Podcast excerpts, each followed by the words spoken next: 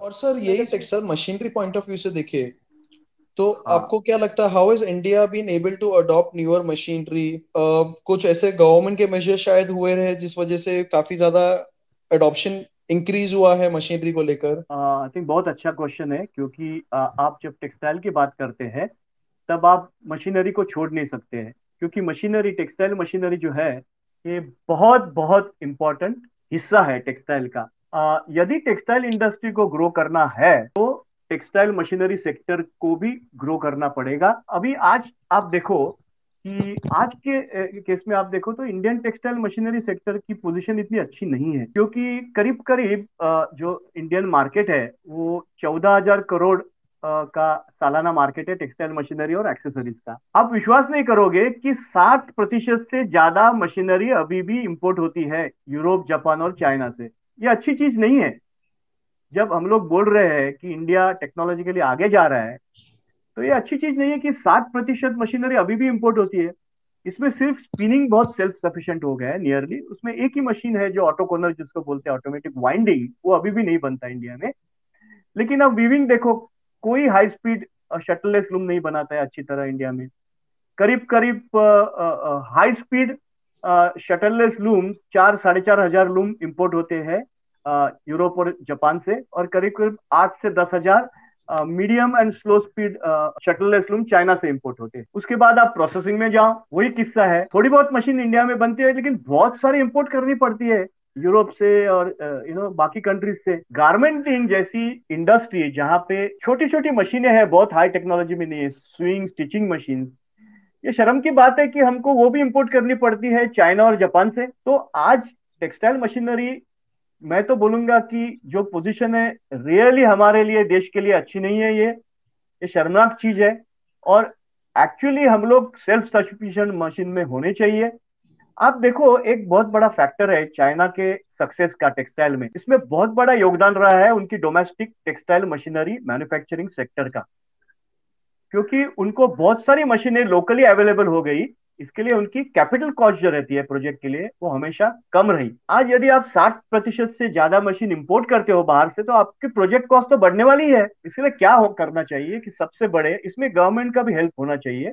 ये टेक्नोलॉजी हमको जल्दी से जल्दी इंडिया में ला, लानी चाहिए जहाँ पे मशीन नहीं बनते। अभी ये स्टिचिंग और स्विंग मशीन में क्या बड़ी टेक्नोलॉजी है? लेकिन लोग क्या बोलते हैं वॉल्यूम नहीं है। अरे वॉल्यूम तभी आएँगे आप बनाएँगे ना यहाँ। यहाँ इतना बड़ा टेक्सटाइल मार्केट है, आप इम्पोर्ट सब्सटीट्यूट प्रोडक्ट बनाओ ना हंड्रेड परसेंट लूम्स बनाओ यहाँ पे, इतना बड़ा मार्केट है हाई स्पीड मशीन के, अभी भी लूम्स इंपोर्ट होते हैं। आई मीन इंडस्ट्री के साइड से मैं सबसे कहूँगा कि उनको जॉइंट वेंचर या कोलाबोरेशन जल्दी से जल्दी करके टेक्नोलॉजी लानी चाहिए।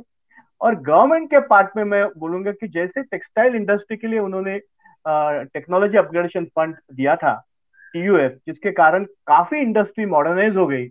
उसी प्रकार से यदि कोई फंड टेक्सटाइल मशीनरी सेक्टर के लिए गवर्नमेंट लाती है तो काफ़ी सारी इन्वेस्टमेंट इसमें आ सकती है। और एक पॉइंट है कि मेगा टेक्सटाइल पार्क जैसे गवर्नमेंट अभी प्रपोज कर रही है, उसी धरती पे यदि एक या दो एटलीस्ट एक या दो टेक्सटाइल मशीनरी के लिए कोई पार्क प्रमोट हो जाए तो उसमें क्या होगा कि सभी प्रकार की मशीनरी, उनके लगने वाले वेंडर्स पूरी सप्लाई चेन एक ही जगह रहेगी तो कॉस्ट ऑफ़ मैन्युफैक्चरिंग भी कम रहेगी टेक्नोलॉजी एब्जॉर्प्शन रहेगा, बहुत सारे फॉरेन प्लेयर्स वहाँ पे आएँगे, आप सुविधा दो तो। इसमें, इसके लिए ना रियली जिसको बोलते हैं पैराडाइम शिफ्ट जो जिसको बोलते हैं ना कि आपका जो विचार है उसमें मूलतः बदल आना बहुत ज़रूरी है। और आज भी मैं बोलता हूँ कि टेक्सटाइल मशीनरी बहुत ही बड़ी अपॉर्चुनिटी है हमारे लिए। हमारे जो पहले के प्रेसिडेंट थे, अब्दुल कलाम उनका बुक है, विजन 2020 यदि आप वो पढ़े तो उसमें उन्होंने लिखा है टेक्सटाइल मशीनरी सेक्टर के बारे में कि भारत टेक्सटाइल मशीनरी में एक बहुत बड़ा हब बन सकता है। हम दुनिया को एक्सपोर्ट कर सकते हैं मशीनरी, इतनी ताकत है हमारे पास। लेकिन अनफॉर्चुनेटली हम लोग टेक्सटाइल मशीनरी में बहुत सारे मशीनें अभी भी नहीं बना रहे हैं यहाँ पे और अभी भी कोई ठोस कदम नहीं हो रहा है, इंडस्ट्री की तरफ़ से भी और सरकार की तरफ़ से भी। इसलिए मुझे लगता है कि मैं संतुष्ट बिल्कुल नहीं हूँ जो आज पोजीशन है टेक्सटाइल मशीनरी की। मैं तो बोलता हूँ, हमारे खुद के कंजम्पशन के लिए भी नहीं, आप बाहर भी एक्सपोर्ट भी कर सकते हो। आजू बाजू की कंट्रीज़ में, बांग्लादेश या श्रीलंका हो, इंडोनेशिया हो, सभी जगह हम लोग इवन यूरोप में एक्सपोर्ट कर सकते हैं। आज मुझे मालूम है कि कई सारी ऐसी कंपनियाँ हैं जो बाहर भी अपनी मशीनरी टेक्सटाइल मशीन एक्सपोर्ट करती है। मेरे पहचान में है। वो साउथ अमेरिका एक्सपोर्ट करती है यूरोप में एक्सपोर्ट करती है। तो हमारे यहाँ इंजीनियरिंग में ज्ञान बहुत अच्छा है। हमारी इंजीनियरिंग कैपेबिलिटी बहुत ही अच्छी है। और दूसरा एक चीज़ है एक्सपोर्ट मार्केट इंडिया के लिए खुल क्यों जाएगा? क्योंकि एक तो लो लेवल में लो टेक्नोलॉजी में चाइनीज़ मशीनरी है, जहाँ पे सर्विस स्पेयर पार्ट्स में हमेशा प्रॉब्लम रहते हैं।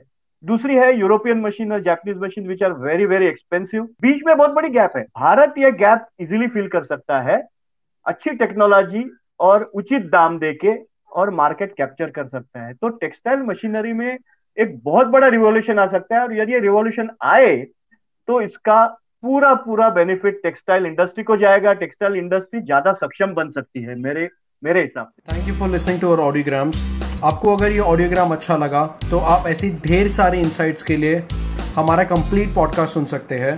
नीचे कमेंट सेक्शन या डिस्क्रिप्शन में दी गई लिंक पे क्लिक कीजिए। आप हमारे सारे podcast YouTube Spotify Google podcast और अन्य प्लेटफॉर्म्स पर सुन सकते हैं। Stay tuned for more such Tech stories and don't forget to like, comment and share with your friends and family. Thank you.